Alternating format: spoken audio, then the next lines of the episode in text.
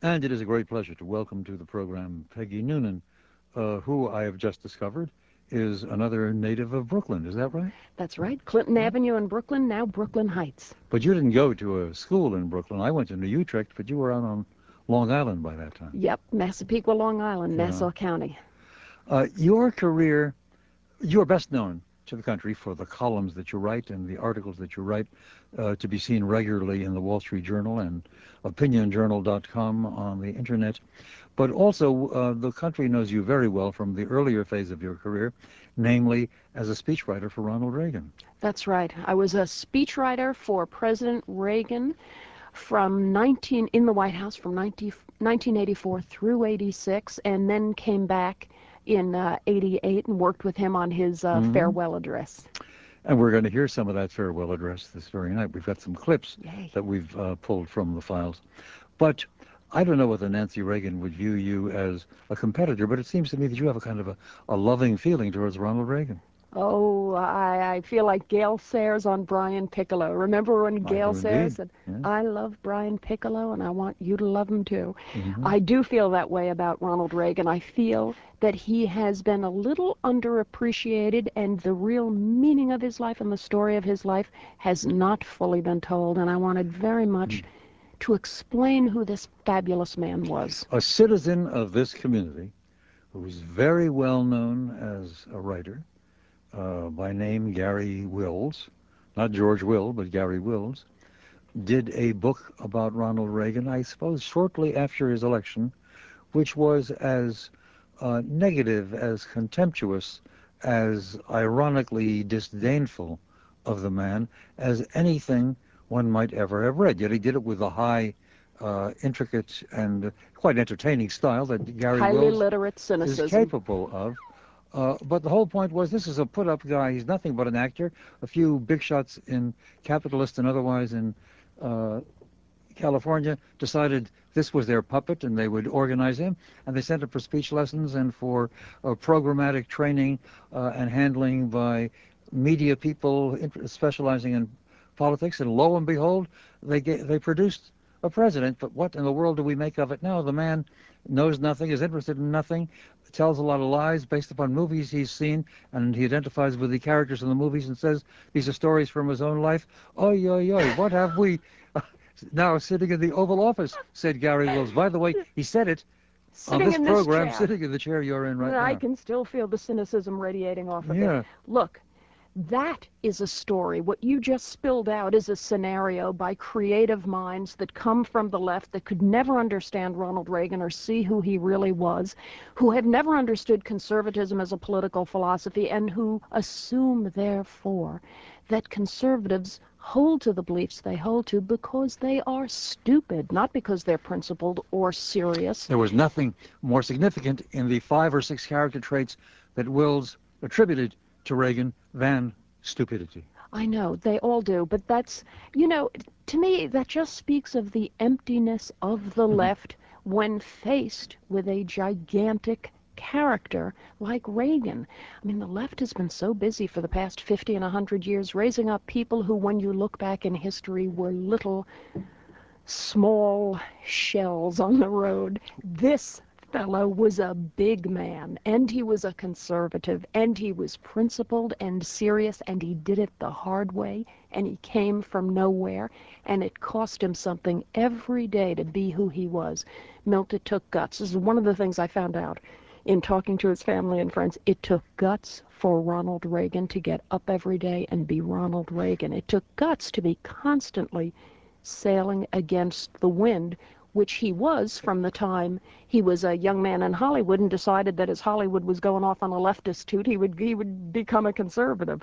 But also, you might say, since he came from nowhere, since he came from less than just about any president of this century in terms of his family and, and who those people were. And I include in that Mr. Clinton. A father who was an alcoholic and uh, who um, uh, whom he, he brought to California once he had been established as a movie actor, brought his father and mother, set his father to the job of sort of handling the fan mail. Mm-hmm. It was a steady job. He also bought his father, he bought his parents the first house they had ever Mhm. owned. And his father, who had been a binge drinker. Yeah. His uh, Ronald Reagan was born in 1911. His dad was a fellow named Jack Reagan, who was 29 years old. He was an Irish Catholic. He was uh, his people had been from Tipperary in Ireland and had been from come over during the potato famine. He is a shoe salesman, but he's got he's a funny guy and a handsome guy and a nice guy in many ways, but he is an alcoholic and a binge drinker, and he could not support his family in a secure and consistent manner. So there were problems there in the house. On the other hand, his mom, Nell Wilson Reagan, was, as I call her in the book, she was a little tornado of goodness. She was a born again Christian of the evangelical school. She felt the love of God. She filled the family air with it. Ronald Reagan breathed it in. And as Patti Reagan, Ronald Reagan's daughter, told me, it helped the fact that he had a, a he had fully incorporated his mother's belief in God, and he had a serene belief.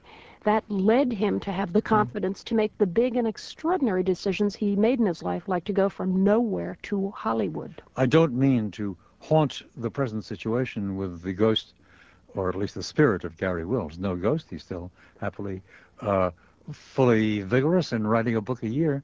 Uh, but of Reagan's religion or religiosity, Wills, as I remember, it says essentially it's one, a function of his kind of uh, uh, simple-mindedness, but two, it was much of it put on because it suited the occasion, and obviously playing to the right, you play to the evangelicals, and so he sort of uh, expressed his doubts about evolution on that basis. Not so fully untrue. One of the things that I have come away from Ronald Reagan's friends and family feeling most strongly was the extent and depth and complete naturalness of religious belief Mhm. within him. Look, if an atheist says, an atheist will always look at somebody like Reagan who believes like a peasant believes, the way a simple person believes, and they'll say, that's because you're simple and stupid. There are other of us who see belief like that and say, oh, there's a little spiritual genius going on there. Sitting in this chair, as I have for over 25 years, uh, all sorts of people come by. I may eventually yield to the publishers and do a book about my memories as a talk show host. It would be titled Yay. Adventures in the Talk Trade, Do it. borrowing from Dil- Dylan Thomas's Adventures in the Skin Trade. One of the most memorable evenings, both of the daughters have been here. Maureen was, and Patti was. And Patti at the time, it was a long time ago, it was while they were still in the White House, the father and mother, Yeah. uh, was rather estranged from the family, and some of that was enacted publicly, as I remember it. I find in your book a conversation between you and Patti Davis, uh, in which she talks about some of that and says what really commended her father to her once again was uh, his looking at nature admiringly and talking about God having put it there. Yeah. And she was rather struck by the beauty and the simplicity and the deep, Yeah. honest feeling that lay behind that. Patti Davis told me, she said, Peggy, the way, when I was a kid, the way to get my father going was to walk with him or ride with him and ask him questions about God. And he would make connections between the nature around them and the nature of God.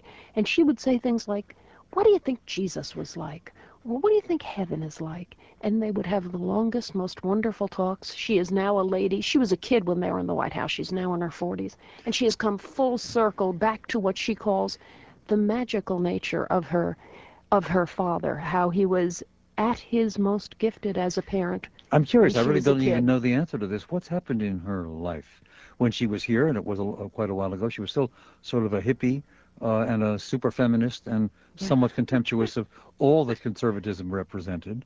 And she did a novel, which was really a rather Yeah. nasty roman à clé, which uh, had to do with her Yeah. parents, I think. What's happened to her now? Oh, I think she is in a very different place. She is still a beautiful young woman. She is very funny, funny, and she's very Mhm. ironic. You know, she's someone who not only gets the joke, but wants you to know she gets the joke. She visits her father a lot. She sees her mother. One senses a great rapprochement has been going on and making them all very happy. She told me, she said, you know, Alzheimer's is a terrible disease, and and it is painful to see. But maybe my dad is here in part so that he will see us all come together and get together without complaining about each other. You know, all families are hard. All families uh, uh, are tough. I, relate very much to Patti. I come from a family that's had its own tough moments and its own tough history. But she seems not so interested in politics as she used to be. She is a writer, and she makes uh, talks and speeches and appearances. I don't know if she's still trying to be uh, an actress, but she lives out in Los Angeles, mm-hmm. and she seems like she has a good time, and she is a nice person. I'm just free associating. One other thing that comes to mind, a scene in your book. I think it's at the inaugural or, or a party related to the inaugural of Ronald Reagan, and the new vice president is there, surrounded by family, and you get a sense as you observe it of a rich family. Or was it oh, the second yes. inaugural? You're right. It's the 1984 inaugural. It's the 1984 inaugural, yes. and you report your sense that here's among the Bushes a rich family life, and how fulfilling that is, and uh, how uh, warming that is. But uh, Reagan and his wife uh, don't really have family in the same sense. That is, loyal, uh, filial response and re- reverberation. It did not. Family did not work out as easily and luckily and blessedly for Ronald and Nancy mm-hmm. Reagan as it did for George and Barbara Bush. A friend of mine was there in 1984 at the private swearing in of the president, which had to happen at a certain date as opposed to the public inauguration. He's there with President Reagan and his family and President Bush and his family.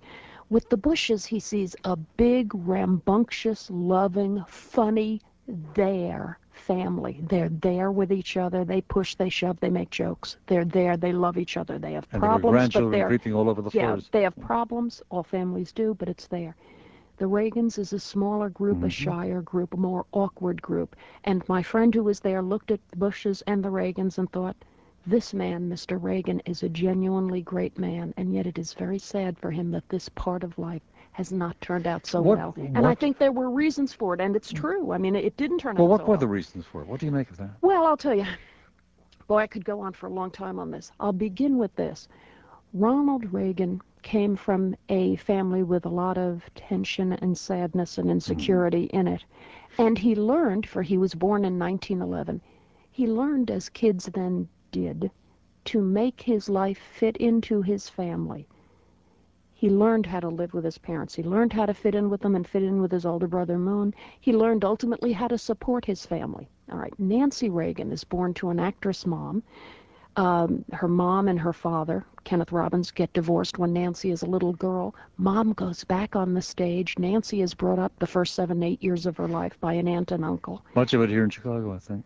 Yes, that's right. Yeah. Uh, some of it, uh, uh, she wound up in Chicago. She started out uh, in Maryland yeah. when she was a little girl, but she wound up here with Dr. Loyal Davis, a fabulous Chicago figure. In the first year I did this radio program, Oh. Dr. Loyal Davis, the famous neurosurgeon, did a memoir and appeared on this program. Oh my gosh, I didn't know that. Yeah, oh, that's fabulous. I wish I had known Loyal Davis. I came on the scene afterwards. Nancy Reagan adores to this day Loyal Davis, and her eyes Mhm. fill with tears when she talks about him. Anyway, Nancy had to fit in. Her mom eventually married this fabulous guy, Dr. Davis. Little Nancy, who changed her name to Davis in honor of Loyal Davis, little Nancy learned to fit in with her parents, with her mother, the actress, and her father, uh, her stepfather, actually, a very uh, intense professional man, somewhat distracted. All right. Ronald and Nancy come from a certain amount of what we now call dysfunction, although I've never really met a functional family, have you? But they both come Except from for my own. yeah, uh, all right, fine. So they both come from a certain amount of dysfunction. They get married, they go on and have children, and I think they expected that their kids would fit into their lives, Yeah. even as they, Ron and Nancy, had fit into their parents. All right, that's the first thing that doesn't happen. Second thing is it's a different generation. You know, Patti Reagan and, and Maureen and young Ron, they grew up in an era when kids were noticing their parents and there were parenting magazines and parenting books on the coffee table. And they were seeing my parents aren't coming through as much. So there's that. Another thing, poor Ronald Reagan, when he goes into politics, becomes controversial. Why? Because he is a conservative. Is that damaging to young Patti when she's coming up? Of course, she wants to be in show business. She wants to be popular in Los Angeles. They're all liberal out there, and her father's kind of a monster to those people. So she's in, you know, she was just in a horrible place. All the Reagan kids were. They inherited their father's fame. They inherited their father's resentment. They didn't have in themselves the very special things that made him him, and they didn't have his particular ambitions. So it was just a big mess. There are so many directions in which a conversation might go. My aspiration always is to let the conversations on this program be sort of like what might happen at a good dinner party, uh, where you don't know just how things are going to develop. Uh, at dinner parties, they don't interrupt with commercials, but we're about to do that. But just picking up on something you said, it wasn't, it isn't part of my plan for this program. I don't have notes for this program, but uh, there's, you suddenly touched upon something that to me is a kind of a mystery, and it's a mystery even in my own life, and it refers to the life of Ronald Reagan, maybe even to your life as well. How do liberals turn into conservatives? What hmm. happens? Uh, I'm, I remember quite well, I've often used it, the, uh, the line, it's either from Norman Podhoretz or Irving Kristol, uh, both of whom were once leftists, uh, and asked how they became conservatives, said, I got mugged on the way. Uh, rather, a neoconservative is a former liberal who was mugged on the way to reality. Yeah. Uh, something happens uh, I think I yes. turned increasingly conservative more or less at the same age that Ronald Reagan did. No, not that's not the same time in life, uh, in history, but the same time in the, the separate chronologies of the two persons. Uh, and it doesn't happen to all people. I know some ancient left-wingers who remain so reflexively and stupidly to this very moment. Uh, the question I'm raising is, what accounts for political orientation and ideology, and for the shift from left to right, as I think happens among, among others, sometimes rather intelligent or overeducated people. I wish it happened more often. I've taken too long to phrase the question, but that's the question I put to you, looking for a response right after we pause for these words. And we return to Peggy Noonan, well known for her years as a speechwriter for Ronald Reagan and her very significant uh, speechwriter work for George Bush uh, père, uh, in his original election campaign.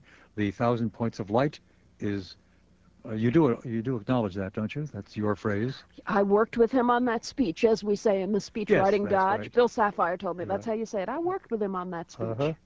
And since then, of course, uh, has been a major political and general social analytic commentator in the prints, uh, both in magazines and in books, very interesting and important books, and in her regular columns for the Wall Street Journal.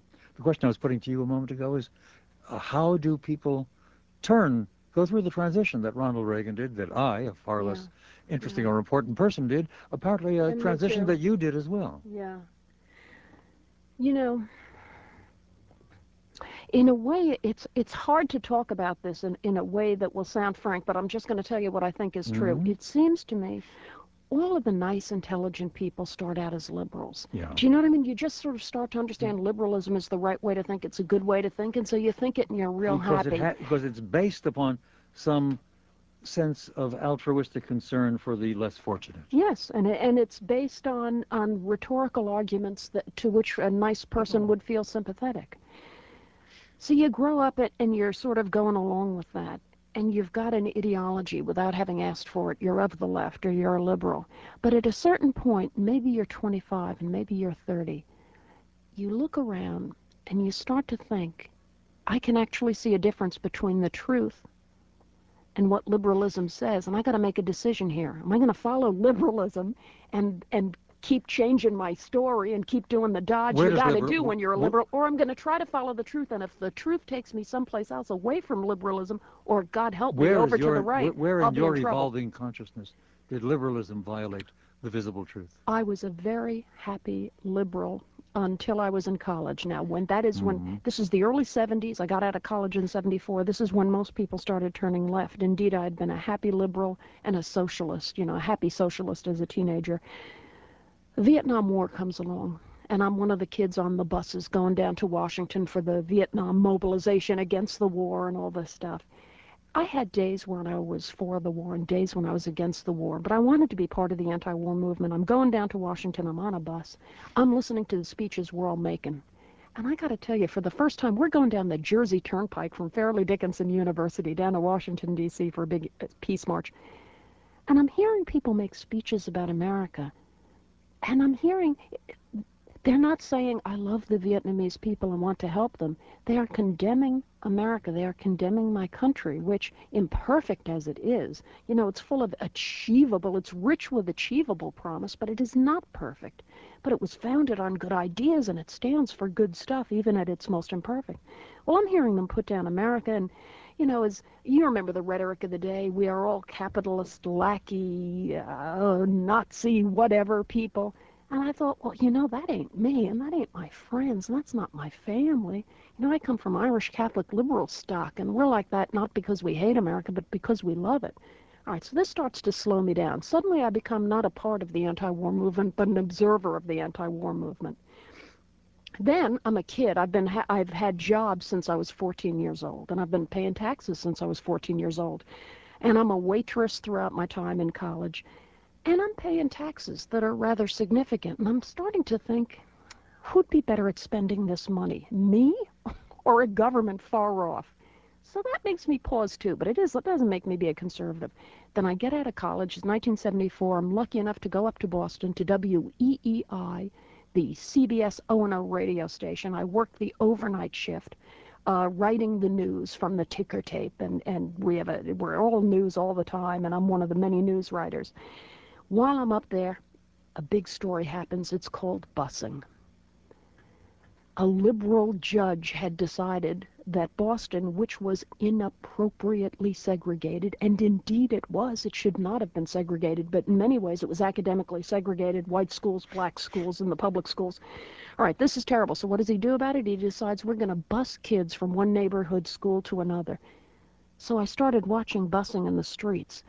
And Milt, it upset and appalled me. This liberal judge from Wellesley, Massachusetts, this rich guy, was telling the working class people of Boston that their five year old was going to mm. get on a bus and take a 45, their frightened little five year old kid was going to get on a bus, take a 40 minute trip to another school so that that kid could be a white kid in a black school. At the same time, a poor little frightened six-year-old black kid was going to be bussed across town to go to a white school. We were going to play games with black and white children. A great movement against all of that. Rose oh, from the streets of Boston, as I remember. It did indeed. And, and I'll tell you, it was once again one of those times where I could see the media people around me, the young mm-hmm. professionals, white collar in their 20s.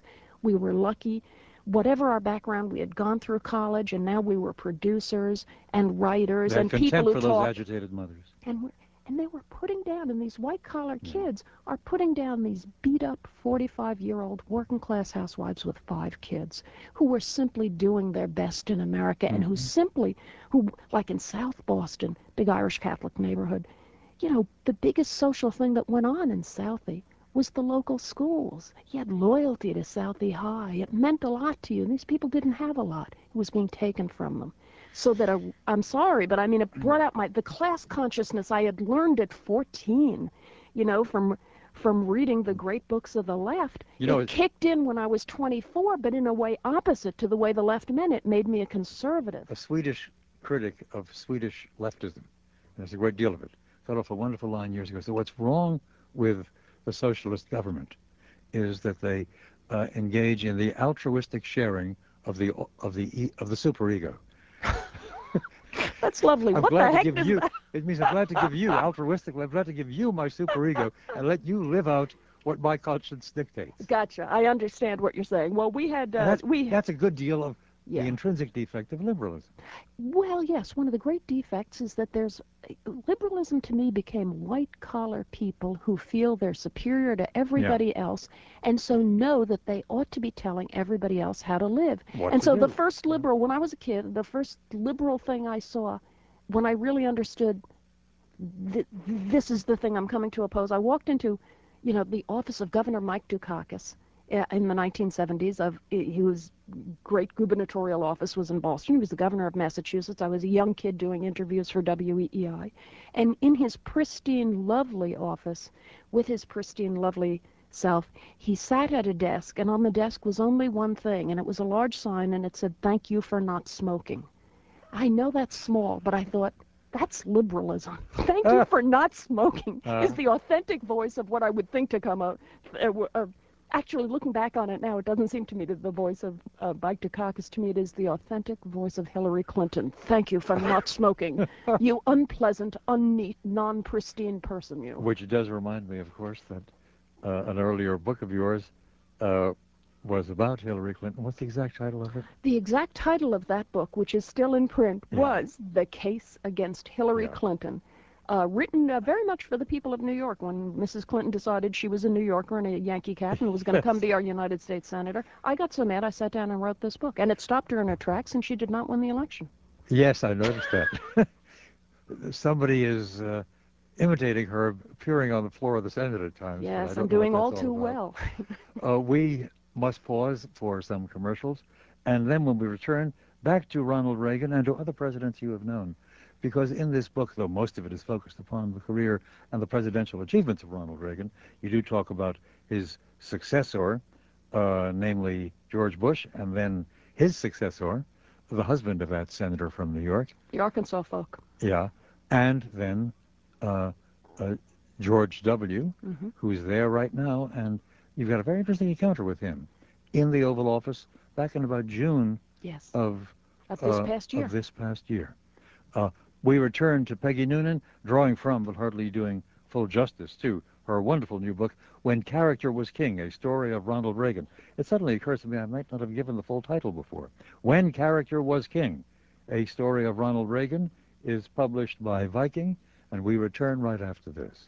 And directly back to Peggy Noonan. And let us go back to uh, the um, the focus of your book, namely Ronald Reagan, When Character Was King, a story of Ronald Reagan. You deal with his earlier years, of course, with his career, but basically, inevitably, the focus is upon the presidency. We can't duplicate all the wonderful material in this book, but I really recommend it. And I've read, I think, every uh, biographical study of Ronald Reagan, including Mike Deaver's uh, two books, uh, and uh, all the others, Lou Cannon's and so on. But this really gives me much more of a sense of the man than anything else I've read. Thank you. But when we come right down to it, you are, after all, a political observer and a general social commentator, what really were the achievements of the Reagan presidency? Uh, if you were to write history 100 years from now, what would you say about the Reagan presidency? Oh, history 100 years from now, I think we'll find him to be huge. I think history will look back at the past century, uh, at the 20th century in American politics and say two biggies Franklin Roosevelt, Ronald Reagan. And they both did very similar but opposite things. FDR changed the way citizens viewed the government, what they expected from the government. So did Ronald Reagan, but in the opposite way. FDR got us more involved in the government and more into the idea of big government solving your problems. Ronald Reagan was the first man in the century to come, since Calvin Coolidge, just about in the 20th century, to come along and say, that is the wrong way. There's a certain amount of power in the world, and you're either going to give it to the government or give it to individuals. The balance is off in America. Individuals need back a lot more of their own power and autonomy, and that includes a lot more of their money. He cut taxes in America. He cut the tax, the top tax rates from the 70s down to the 30s. Huge, had huge implications in the United Giving States. Giving tremendous uh, largesse to the class that elected him and manipulated him, our friend garry Wills would say. Oh, to the rich. so. I know, and it's just, that's so dippy. What he did was cut taxes for everybody, and everybody had more money. And these dippy rich people are people who could take their money and invest it, make it available to everybody, make it into new businesses. Everything turns better when at a certain point you just stop taxes and allow people to get more of their money back. They do creative and interesting things with it. What happened in America with the money that the people had, with the money that various changes in the government gave them, well, one of the things that happened was they invested in this exotic little place called Silicon Valley which was part of turning around the American economy in the next 20 years. Ronald Reagan changed the way Americans thought about government and changed the sort of sunny-eyed, oh, I love the government attitude to a more skeptical, I love my freedom attitude. He turned around the American economy in about 15 different ways, but starting philosophically with the idea that each individual should have more and the government should have less. And for the first time in the 20th century, he became an American president who stood forward and spoke with complete and startling candor about the Soviet Union, which was the great peace disturber of the past century in the world. Reagan wasn't going to play ball. He wanted them to know. He said very specifically to uh, Soviet Foreign Minister Dobrynin, who complained about Reagan's candor. Reagan said, I want you guys to understand that this White House is under new management. Reagan loved the truth, and he felt that if he talked the truth about and to the Soviet Union, he would bring it down. He thought a dictatorship could not withstand the truth and would be undermined and destabilized it's a trivial by it. matter, but, uh, but one remembers the occasion.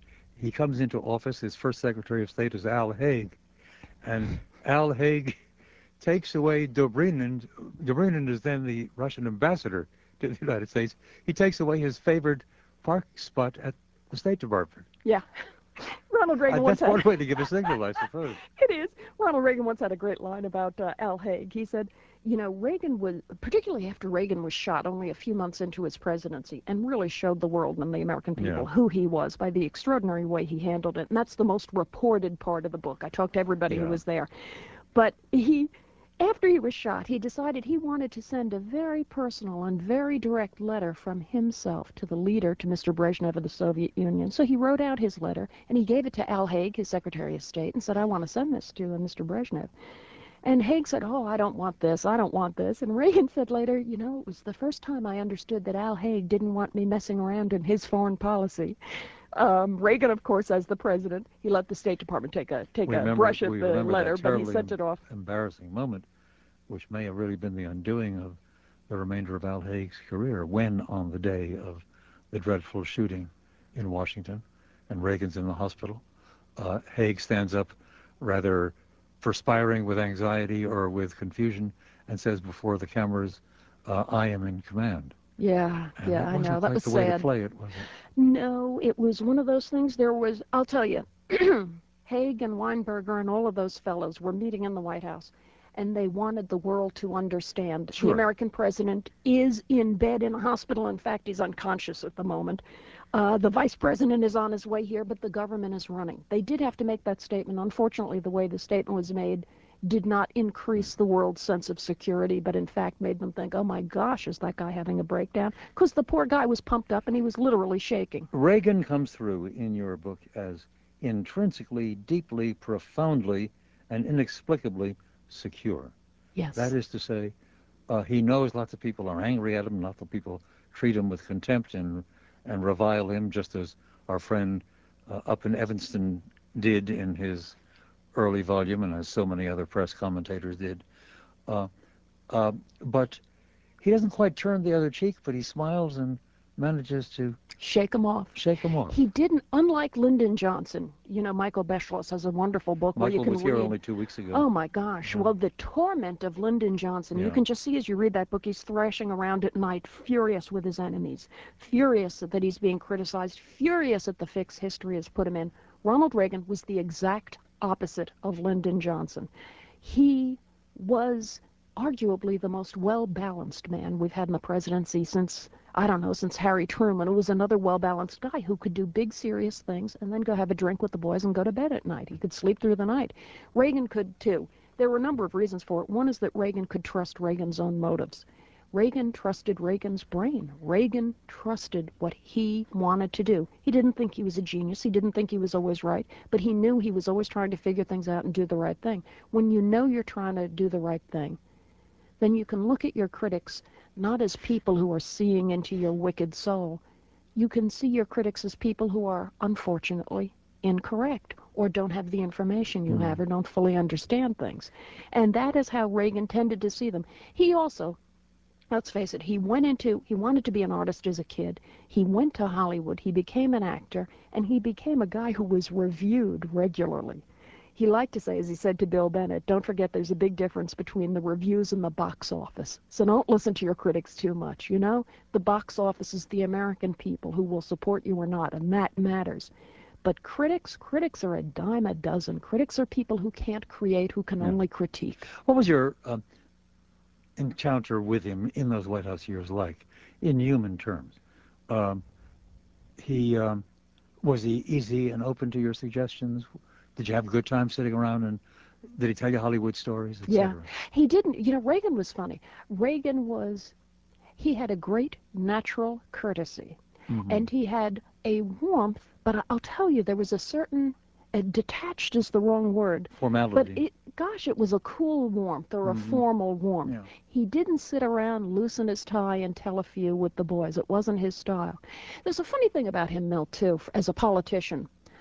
Ronald Reagan was a man who wanted to get up and speak about what he believed and why he believed it and why you should follow him. He wanted to do that, and he wasn't shy to do it. But Ronald Reagan was shy with individuals on the campaign trail. He was not gregarious.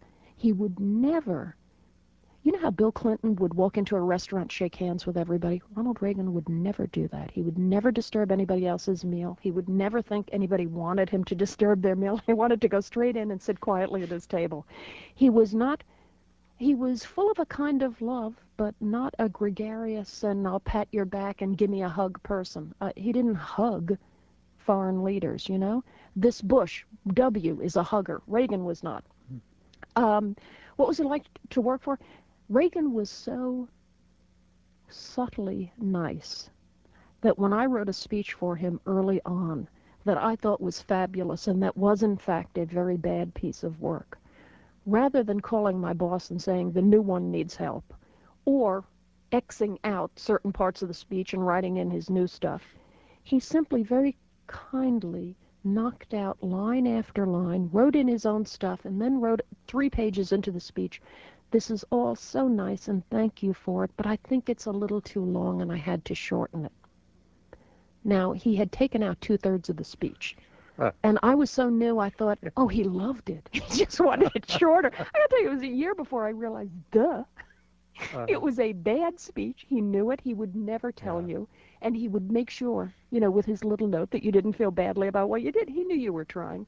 But uh, while I felt, while I admired him and really appreciated him, I cannot say that I felt close to him. never. No, I just, I was Yeah. crazy about him, but not close with him. Yeah. Well, there's a big age difference between the two of you. How old were you at the time? Absolutely. I was 33 years old, and he was a man in his 70s. Sure. By the way, you said, did he talk about Hollywood? It was a very funny thing about Ronald Reagan. I thought when I first got to know him that he'd, you know, that he'd have anecdotes, you know, like, well, as Ida Lupino once said, or, Mhm. well, Olivia de Havilland was saying to me once. And he didn't talk about Hollywood per se. He didn't talk about being a movie star or acting. He didn't talk about Errol Flynn.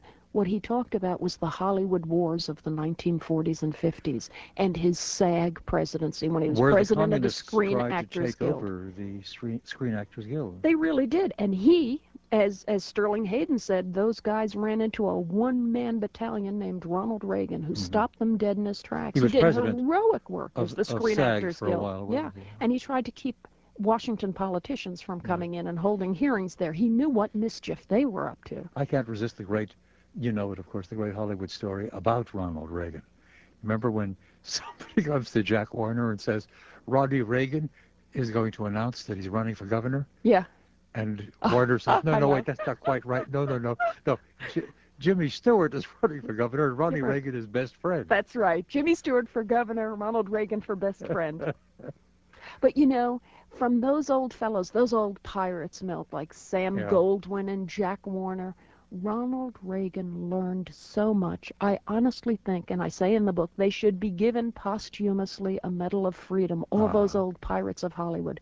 They taught a young Screen Actors Guild president named Ronald Reagan how to negotiate, how to play, Uh-huh. how to know it's not personal, how to feint, how to how to play your cards, how to pick your cards up, how to smoke out what the other guy's up to. All of these things Ronald Reagan learned from those old fabulous old pirates, and he used them in his political life for the next Yeah, 40 and years. that's what most people have never understood, most who criticized him from the left, that there is not a gross discontinuity between his Hollywood life and his political life. Rather, his years in uh, uh, the struggles over the Screen Actors Guild and, s- and contracts and so on, uh, and uh, really union dealings, all of that in a way is preparation Absolutely. Public political life. Absolutely. That's why everyone in his family and his kids, his best friends, they'll all say there was no disjuncture. yeah, or disjunction between the Hollywood Ronald Reagan and the political one. One fed, and one was like a river that flowed straight into the other. I'm not surprised to learn that we are very, very late for some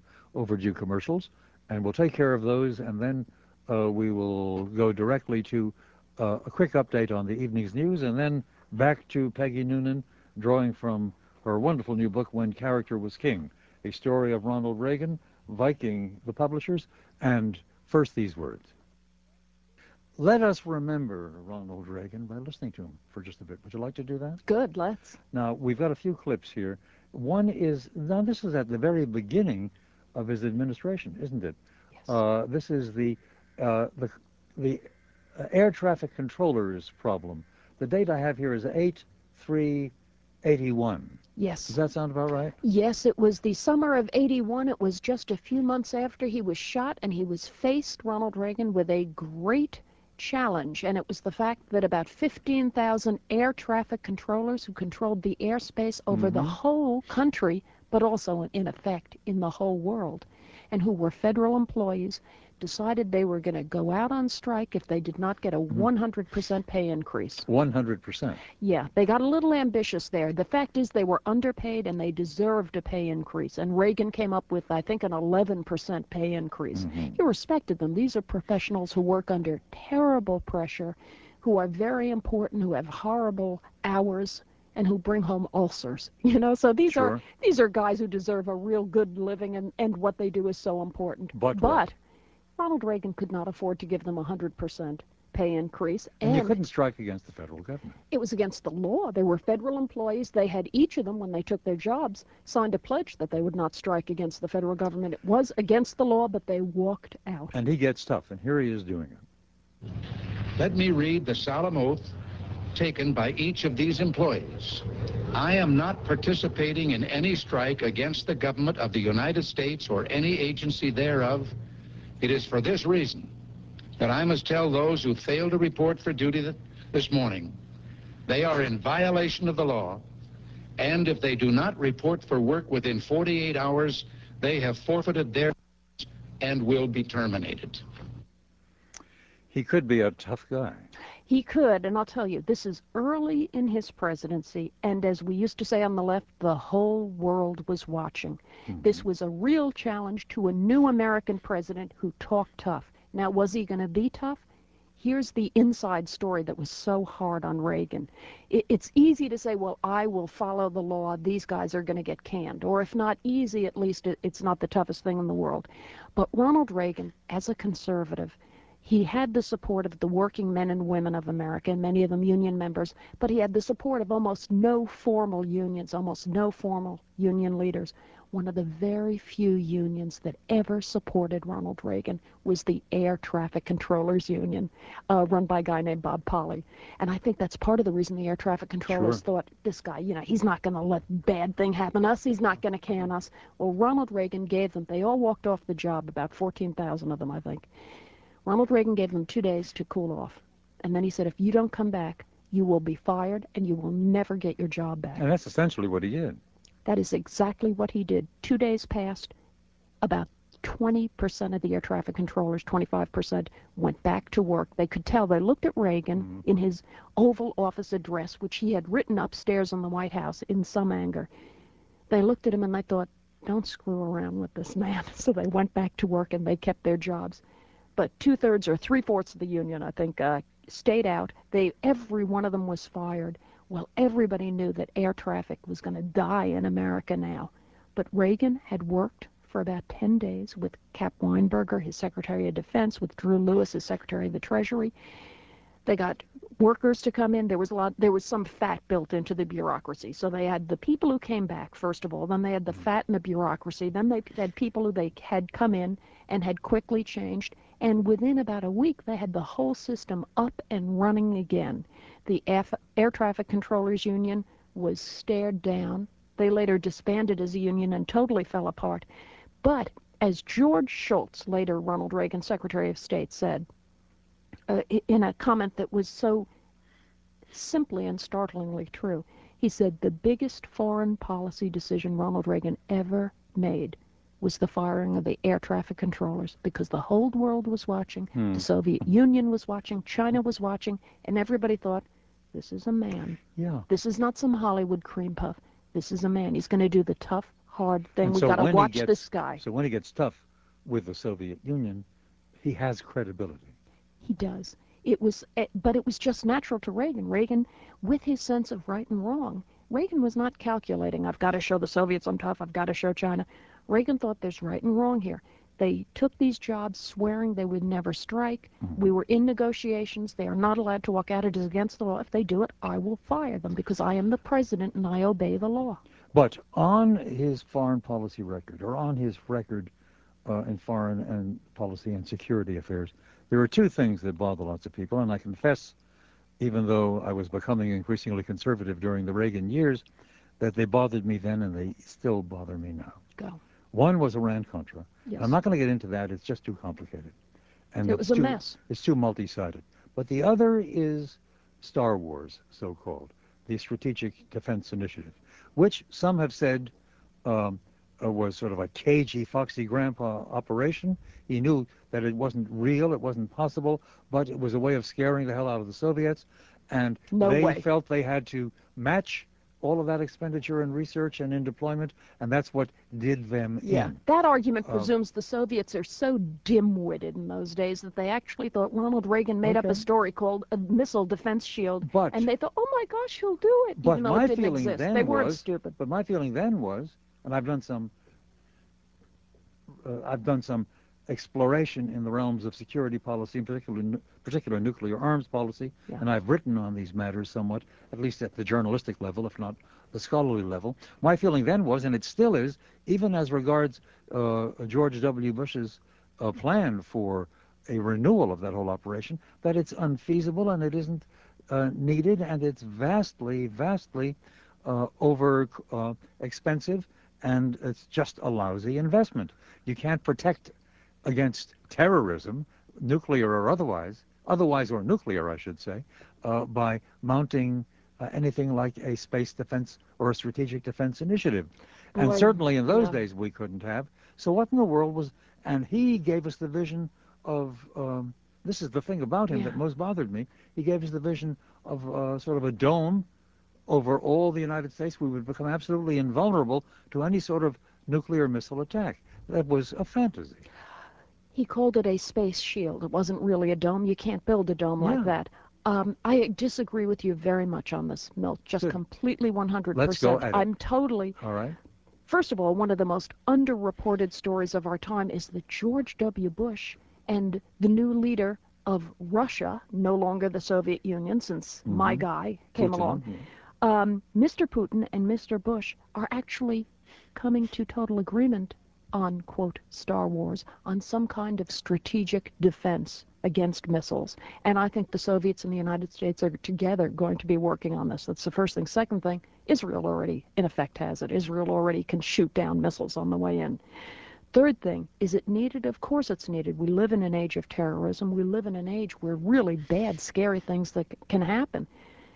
Star Wars or a space shield cannot stop a suitcase nuke from coming in, and it can't stop uh, uh, the spread of uh, biological or chemical weapons. However, if we can develop, and we ought to be trying to develop, a system whereby incoming missiles are knocked down or deterred from where they're supposed to be, that is all to the good. We should not only have it, we should share it with the world. Putin believes Bush.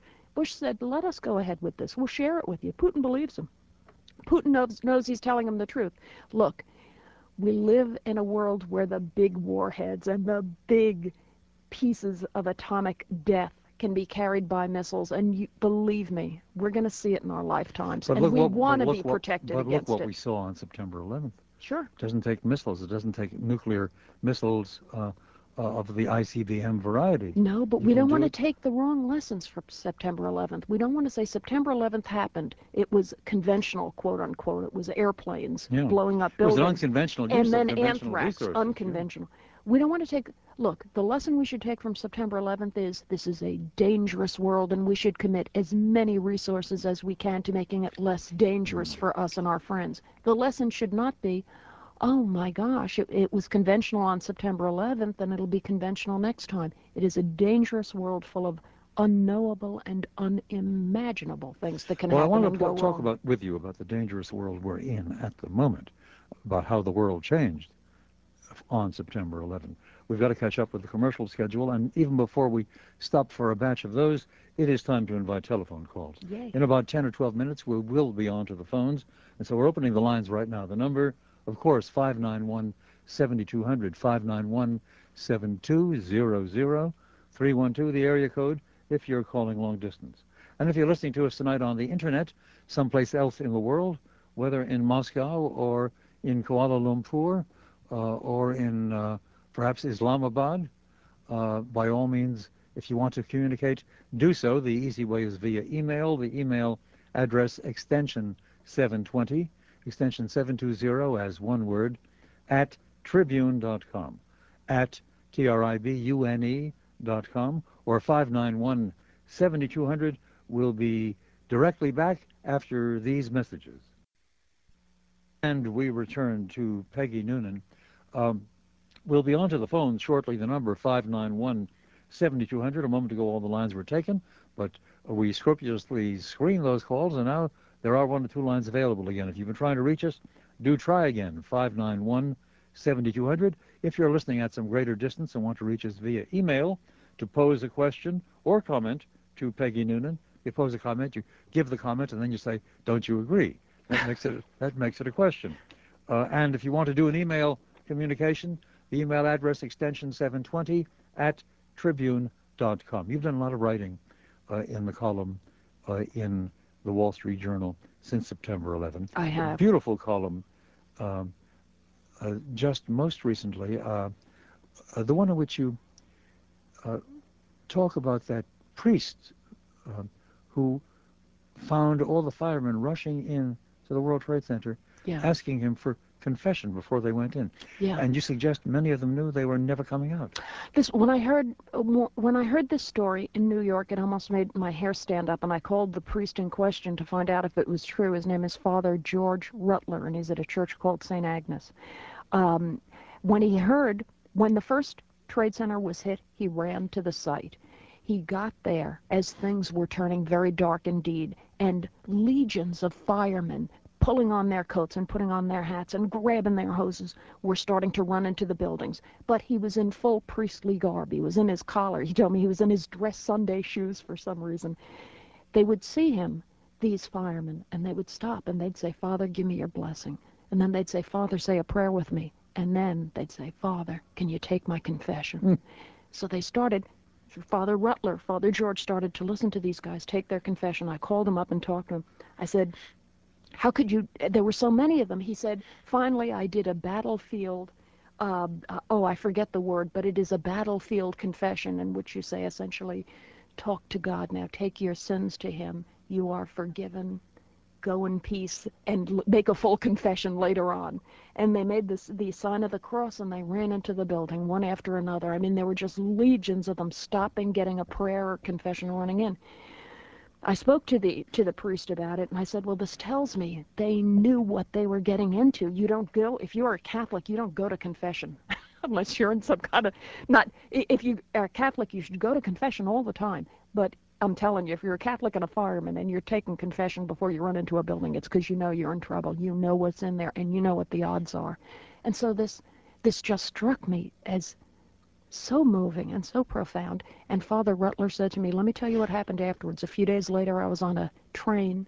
I think he was going down to Princeton. He got talking with a young guy, a college kid.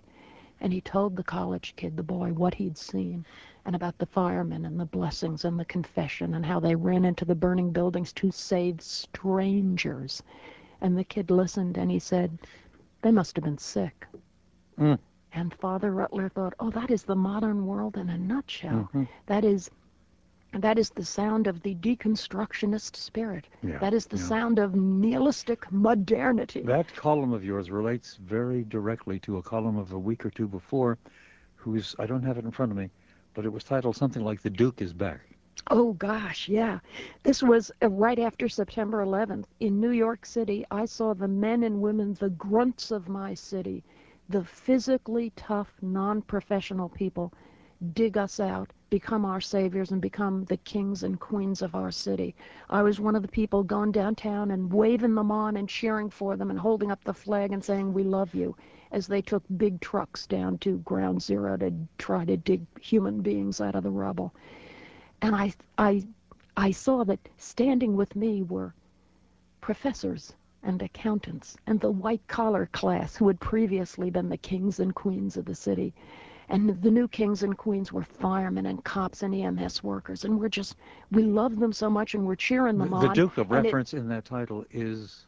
It got me thinking that this has this is like the return of manhood in America. This is like the return of the of the values and virtues of an old-fashioned kind of masculinity that was epitomized when you and I were but children, mm-hmm. Milt, by John Duke Wayne. So I wrote a piece called uh, Welcome Back, Duke, saying that the spirit of John Wayne was running up those stairs. What's happening at this moment? What do you sense? I could ask you, as I asked last night, three experts on strategy, how are we waging the war, what do we do now, and so on. What do you sense about um, what, in a simple cliched word, is called morale? What's happening in New York and elsewhere in the country? What? Oh, that's so interesting.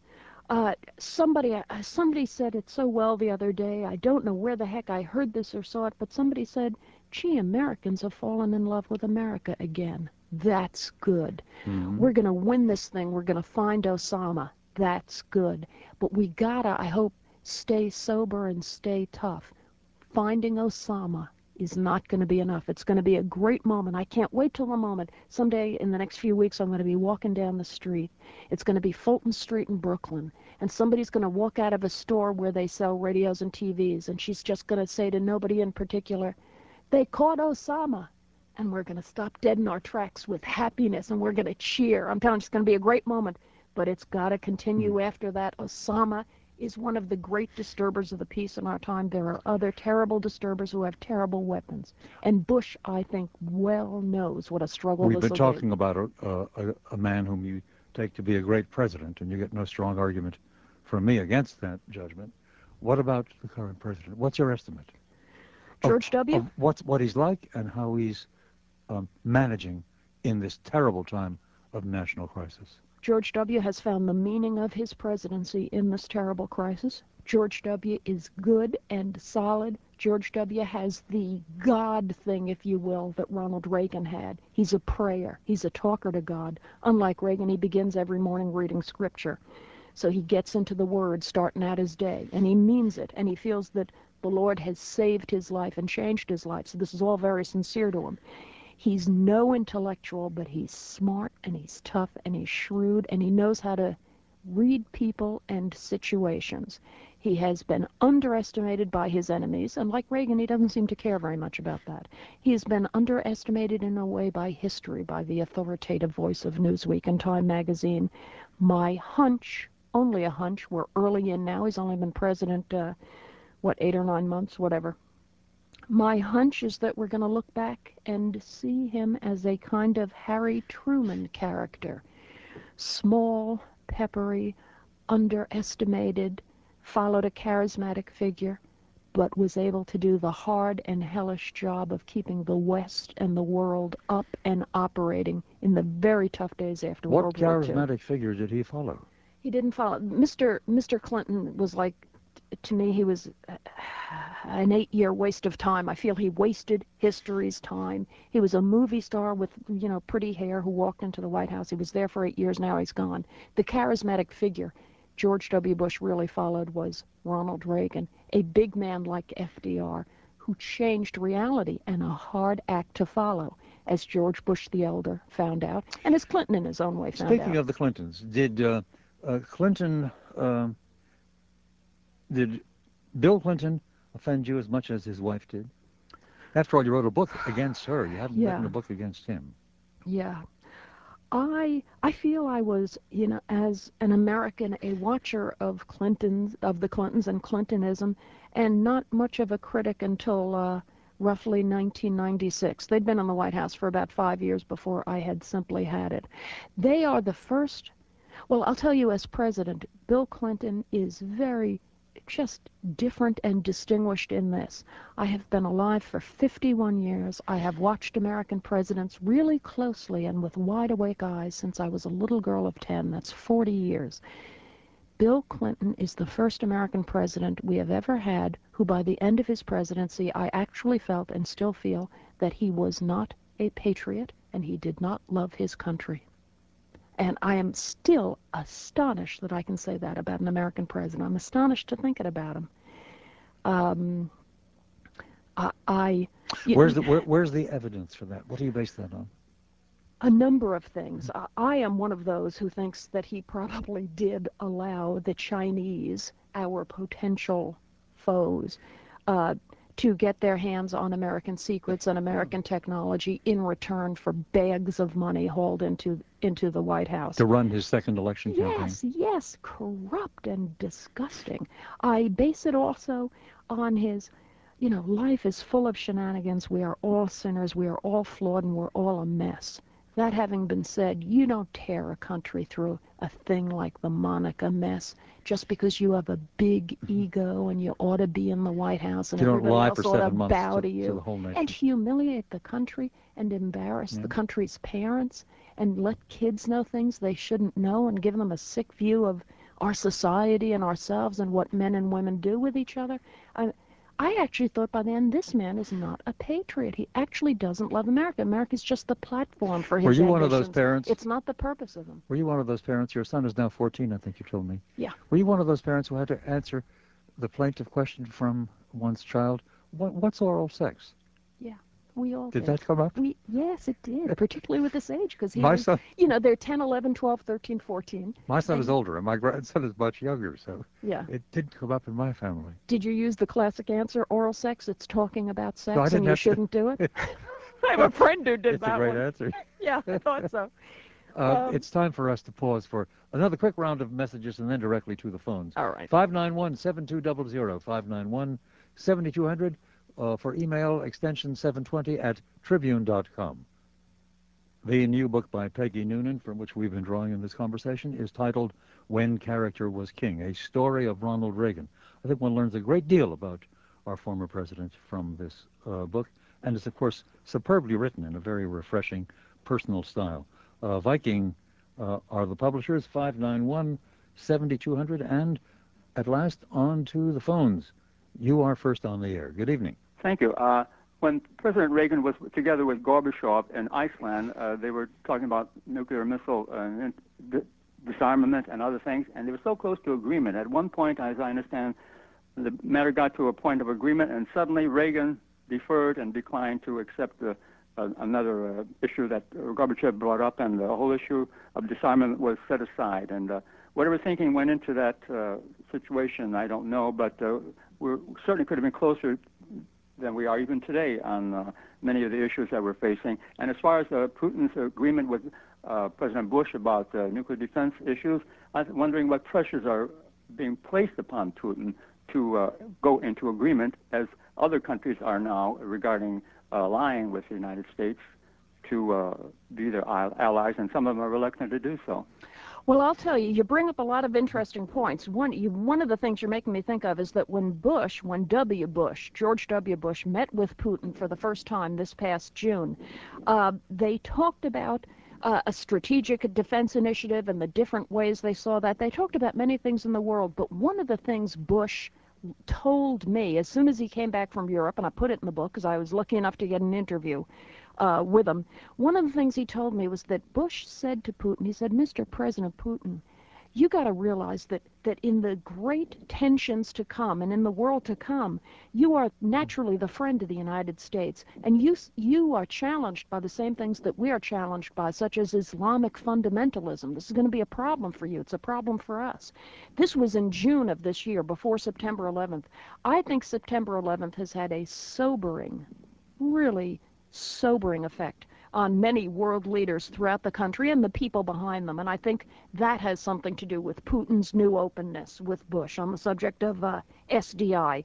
As to the meeting you're discussing about uh, between Mr. Reagan and Mr. Gorbachev, it is the great meeting at Reykjavik. It was near the end of, uh, of Reagan's second term. Um, I think I would argue that it was one of Reagan's greatest moments as president, and I do argue this in the book, Reagan and Gorbachev disagreed on SDI but decided together to put it aside and see if they could move forward on other other uh, ways to cut arms and limit arms. They came to so many agreements at Reykjavik. And at the end, they were so happy. And then Gorbachev pulled a fast one on Reagan and said, that means, of course, that you can't go ahead with SDI. And Reagan said, no, we put SDI aside. And Gorbachev said, I will give you the world, but you must stop SDI. Reagan said no. Gorbachev left disappointed. Reagan left somewhat heartbroken. His wife rubbed his back and said, just keep in there, honey. You're so close. You're so close. The Soviet Union essentially fell because the Soviet Union was forced to try to keep up with the American giving of resources to American defense and to the building of SDI. Gorbachev was not a stupid man. He was an intelligent man. He wanted to stop SDI because he knew it was real and had the potential to undercut the Soviet Union's ability to frighten the world. That is, undercut the Soviet Union's ability to be powerful in the world. So he was serious in going against it. Reagan was totally serious in holding on to it. And his holding on to it, I would argue, changed the world for the better. I think we can agree sooner rather than later. So instead of putting these aside, thank you very much much. Thank you, sir. Thank you. A very interesting contribution. And let us go quickly to another caller on 591 7200. Hello, you're on the air. Milt uh, is a very interesting guest. My compliments to you on your selection. Thank you, sir. Uh, Ms. Noonan, you've had the uh, luxury of knowing some of our leaders on a first name basis, face to face basis, if you will. And most of us have only had uh, knowledge of them through the filter of the media. Mm-hmm. Uh, mo- the media frequently evaluates a candidate's ability to be a good president based on the media's definition of that candidate's intellect. Uh, president Reagan was uh, crucified, if you will, as being a, of a mediocre intellect mm-hmm. Uh, by the media repeatedly. George W. Bush has uh, suffered the same fate to a certain extent, but yet certainly Reagan was one of our best presidents, and George W. Bush is showing signs that he may follow in that. Boy, I agree with you, and I got to tell you, for one thing, we know where the media is in general as they look at presidents. We know where they're coming from. But there's something that is not ideological and not political that I think they forget, and they forget it for various reasons, and it is this. When you look at the history of your country, when you look at the various presidents, certainly of the past century, I think you've got to say to yourself, do you know what? It is not IQ that is the determinant of whether a president will be good or bad, effective or powerless. It is his character. I took part. Uh, character trumps just about everything. It trumps intelligence. It trumps prettiness. It trumps odd Absolutely. talents. You know, character is at the heart of everything. I'll tell you when I really got thinking about this. The University of Texas at Austin, a place full of really smart people, got together this series in 1995 um, in which they asked various writers like Doris Kearns Goodwin and Michael Beschloss and Stephen Ambrose, David McCullough, myself. They took us all and they asked us to concentrate on one president and concentrate only on his character. That's how I got going on the subject of Reagan and character. It simply hadn't quite occurred to me in this clear way that character was at the heart of everything he did and therefore at the heart of his success. But I did a mm-hmm. speech at the University of Texas and they took my speech and Doris's and everybody else, put it in a big book, and since we all concluded that the key to each of our guys was his character, and and that has to do with the, the things that were good in him and the things that were bad. Uh, they named the book Characters All, and to me it is a wonderful example of people taking a look at the characters of presidents. So we should, look, when we examine candidates, we should worry more about uh, whether less he's about a good IQ man and or more, a good woman, and more about CQ. Yeah, character whether about their the, characters yes. and their values rather than their than their intellect. Whether they have courage, whether they have the guts to put the country first exactly. and not their own mere interests mm-hmm. first whether they can make the hard choice, whether they are well balanced and can roll with the punches that history gives them. These are all very important. Whether I, I would even say whether they understand that there is good and evil in the world and there is a God and, and we have responsibilities. All of these things count. Something I've always loved in the realm of political quotation. Uh, de Gaulle was occasionally attacked for being uh, rather grandiose, but not really very intelligent. Um, and I didn't know that. Yes, he was by some of the you know, guys on Le Monde and so on. And uh, in one interview where somebody brought that up, dared to bring it up in the presence of his grandeur. He said, uh, Je n'ai qu'un génie, c'est le génie de simplification. I have only one genius, the genius of simplification. Ah, that's very Reagan-esque, isn't it? I got to tell you, because he was he was a man who thought intellectuals ran around making things that were pretty clear, extremely complicated, and then mm-hmm. getting themselves and the country lost in the complications. Reagan was so interesting on the subject of intellectuals. He thought they were like he thought so many of them were high IQ dimwits, you know, who just couldn't figure the most simple thing out. He felt that simplicity was at the heart of so much. He thought the Soviets were an evil empire. Those are and so he said. Those are stark and strong words, but they're also simple. They were shocking when he said them. Yeah, they it were. Was so lacking in diplomacy. Yes, wasn't it fabulous? Natan Sharansky, the great refusenik mm-hmm. and freedom fighter, was in the Soviet Gulag at the time. And he told me, and I put the interview in this book, he said, Peggy, we were there. We were in prison. We would hear what Reagan had said, and they would we would hear it because the guards would hear it through the radio, and the radio would tell the Russian people, so the Russian people would turn against Reagan. Mm. And he said, but you must understand, in the Gulag, we spread word of what we heard Reagan had said. We would empty toilets and tell the words through the toilets, and we would tap out through Morse code on the walls the word of what Reagan said, and it thrilled us, and it gave us hope, because we Mm. knew he was telling the truth, and we knew that no totalitarian country like ours could withstand the force of the truth. And eventually, Sharansky got out of the gulag. Reagan got him out. Sharansky goes straight to the Reagan White House and he sees Reagan and he says, I want you to know what your words meant to us, but we knew the Soviet Mm. Union would fall once you Sharansky started talking is now as a member did. of the cabinet in Israel. Absolutely. I mean, life is full of strange marvels. Uh, here's an email from a listener down in Roanoke, Virginia. Um, I would like to know if Ms. Noonan has read Dutch Edmund Morris's controversial biography of Ronald Reagan. If so, what was her reaction to Mr. Morris's controversial use of a fictional character in her presidential biography? Also, was Mr. Morris sufficiently loyal to the facts as she knows them? Interesting question. I did read Dutch, and I did uh, review it for the Wall Street Journal, and I wrote a hard review, a very Mhm. critical and negative review of the book. I felt um, that Mr. Morris, you know, I had not been hoping for a positive or negative, quote unquote, book on Ronald Reagan from Mr. Morris. In 14 years, I simply wanted to hear new things about him and understand him better. I wanted a first-rate historian telling me things about Ronald Reagan that he had learned in 15, 14 years of research. Instead, I thought he had nothing new to say, nothing at all, and wasted history's time for 14 years. He had access to the Reagan White House. He ran all over it. He had access to everybody who worked there. He had access to people I couldn't get to because they died 14, 15 years later. So it, it was, to me, it was a very sad waste of time, and it was a failure of nerve. I felt that Edmund, a very intelligent man, was afraid to write a quote positive book about Reagan because the intelligentsia would attack him, but he was afraid to write a quote negative book about Reagan because then Reagan fans wouldn't buy it.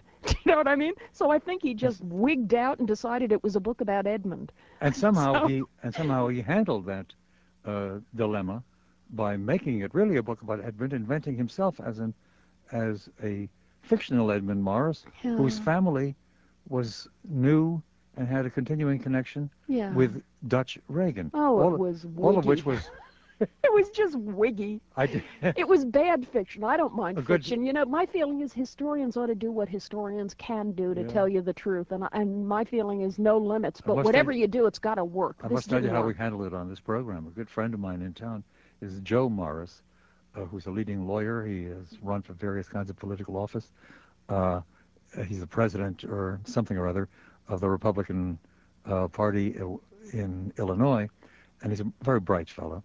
Uh, and um, I, we invited him to come on that same night, and we invented a fiction, went along with the fiction at the beginning of Oh, Morris's dear. book, that my friend Joe Morris is a member of that same Morris family, who are so involved in the early years of uh, Reagan's uh, uh, career in Illinois. How'd that work? I think Edmund Morris was a little confounded by it, but, well, good. but we, Fine. we had let him in on the joke in the beginning. 591-7200 is the number. Quickly to another caller. Hello, you're on the air. Uh, hi. uh, one of the things that I'm concerned about it, it sounds like your uh, your guest is pretty high on George W. Um, I voted for him. I've supported the Republicans since I could vote. Um, I believe in what uh, the Republican Party has stood for. However, I'm very concerned about this president. I'm very concerned about the situation he finds himself in. And I'm most concerned about the concept, first of all, of Homeland Security.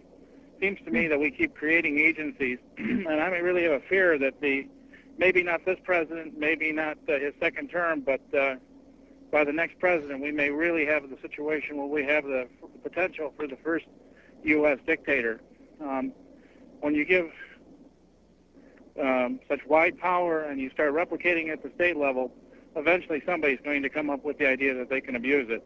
And I really think that uh, while history might report him as a great president, the truth will be different because the state will be writing the history instead of historians.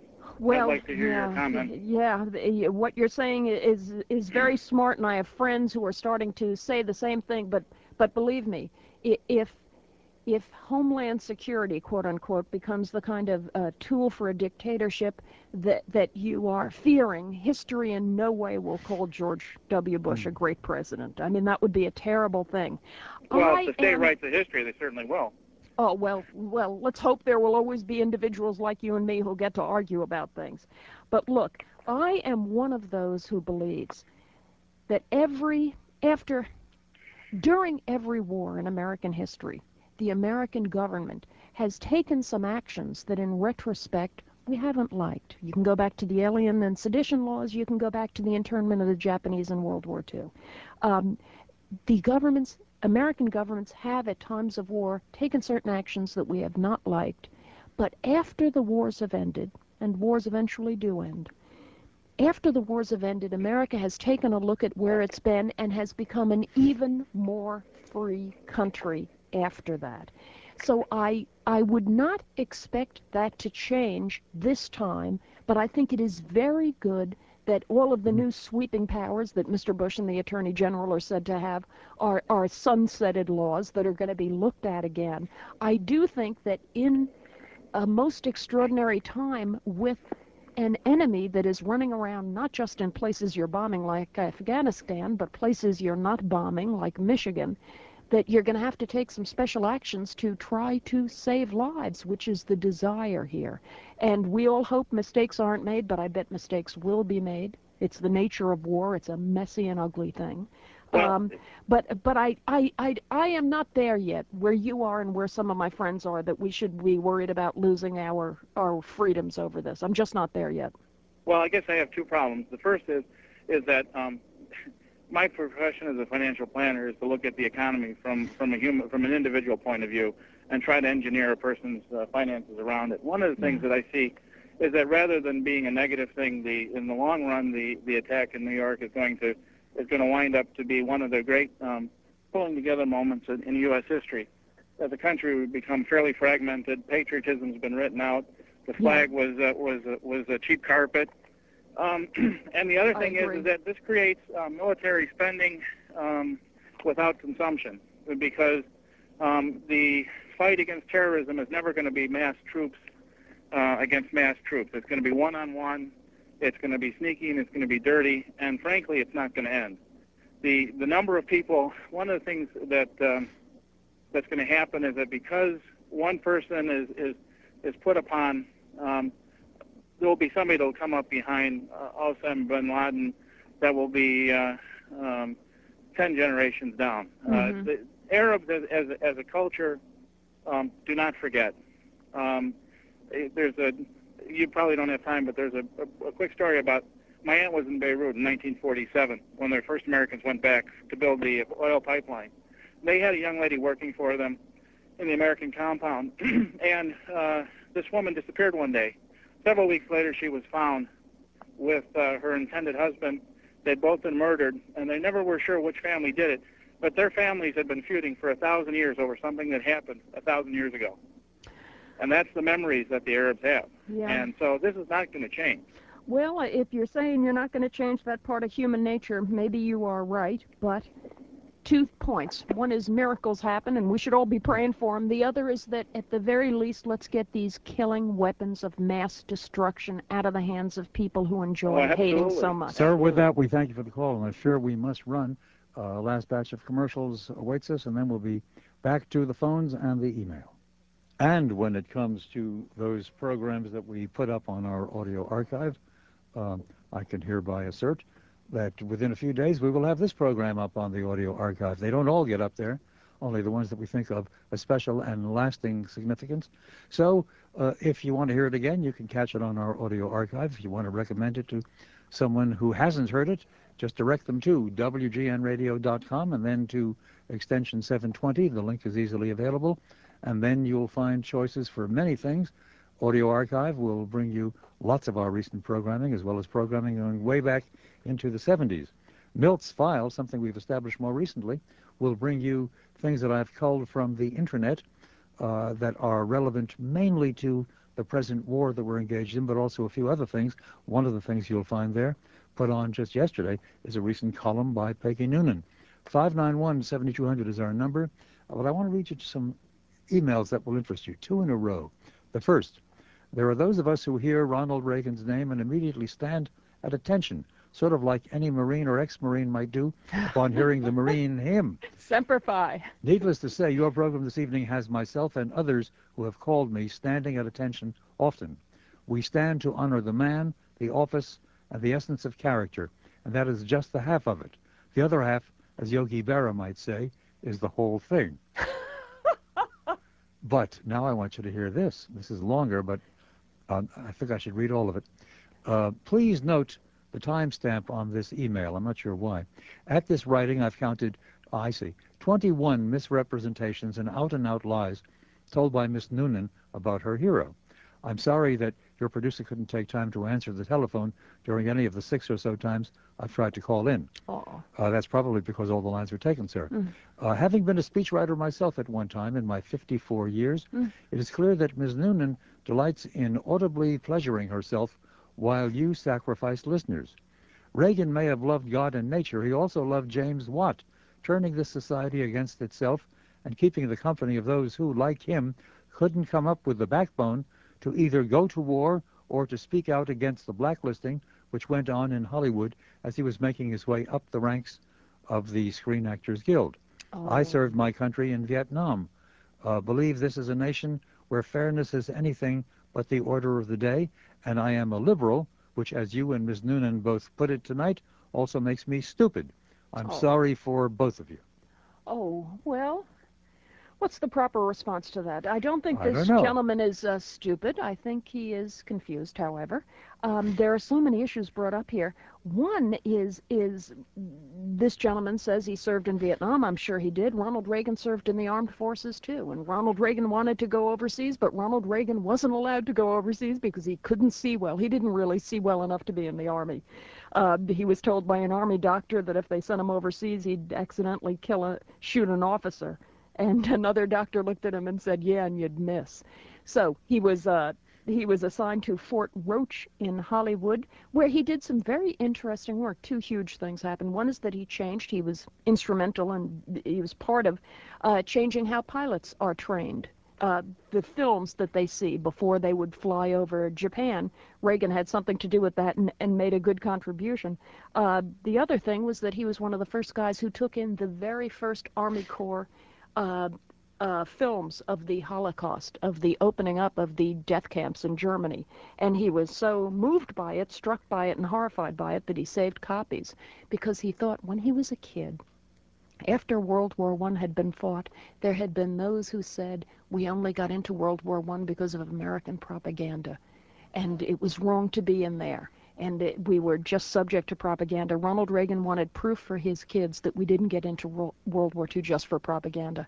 Uh, at any rate, that just covers the war years. On SAG and on communists in Hollywood, you're wrong. He was heroic. He had plenty of backbone. He defended those unfairly accused.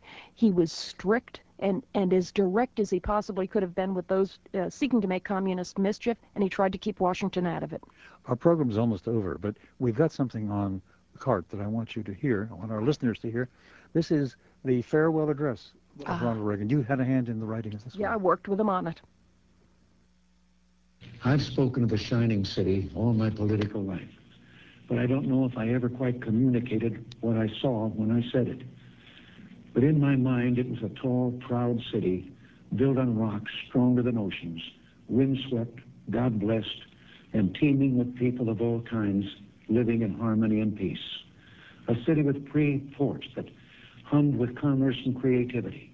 And if there had to be city walls, the walls had doors, and the doors were open to anyone with the will and the heart to get here. That's how I saw it and see it still.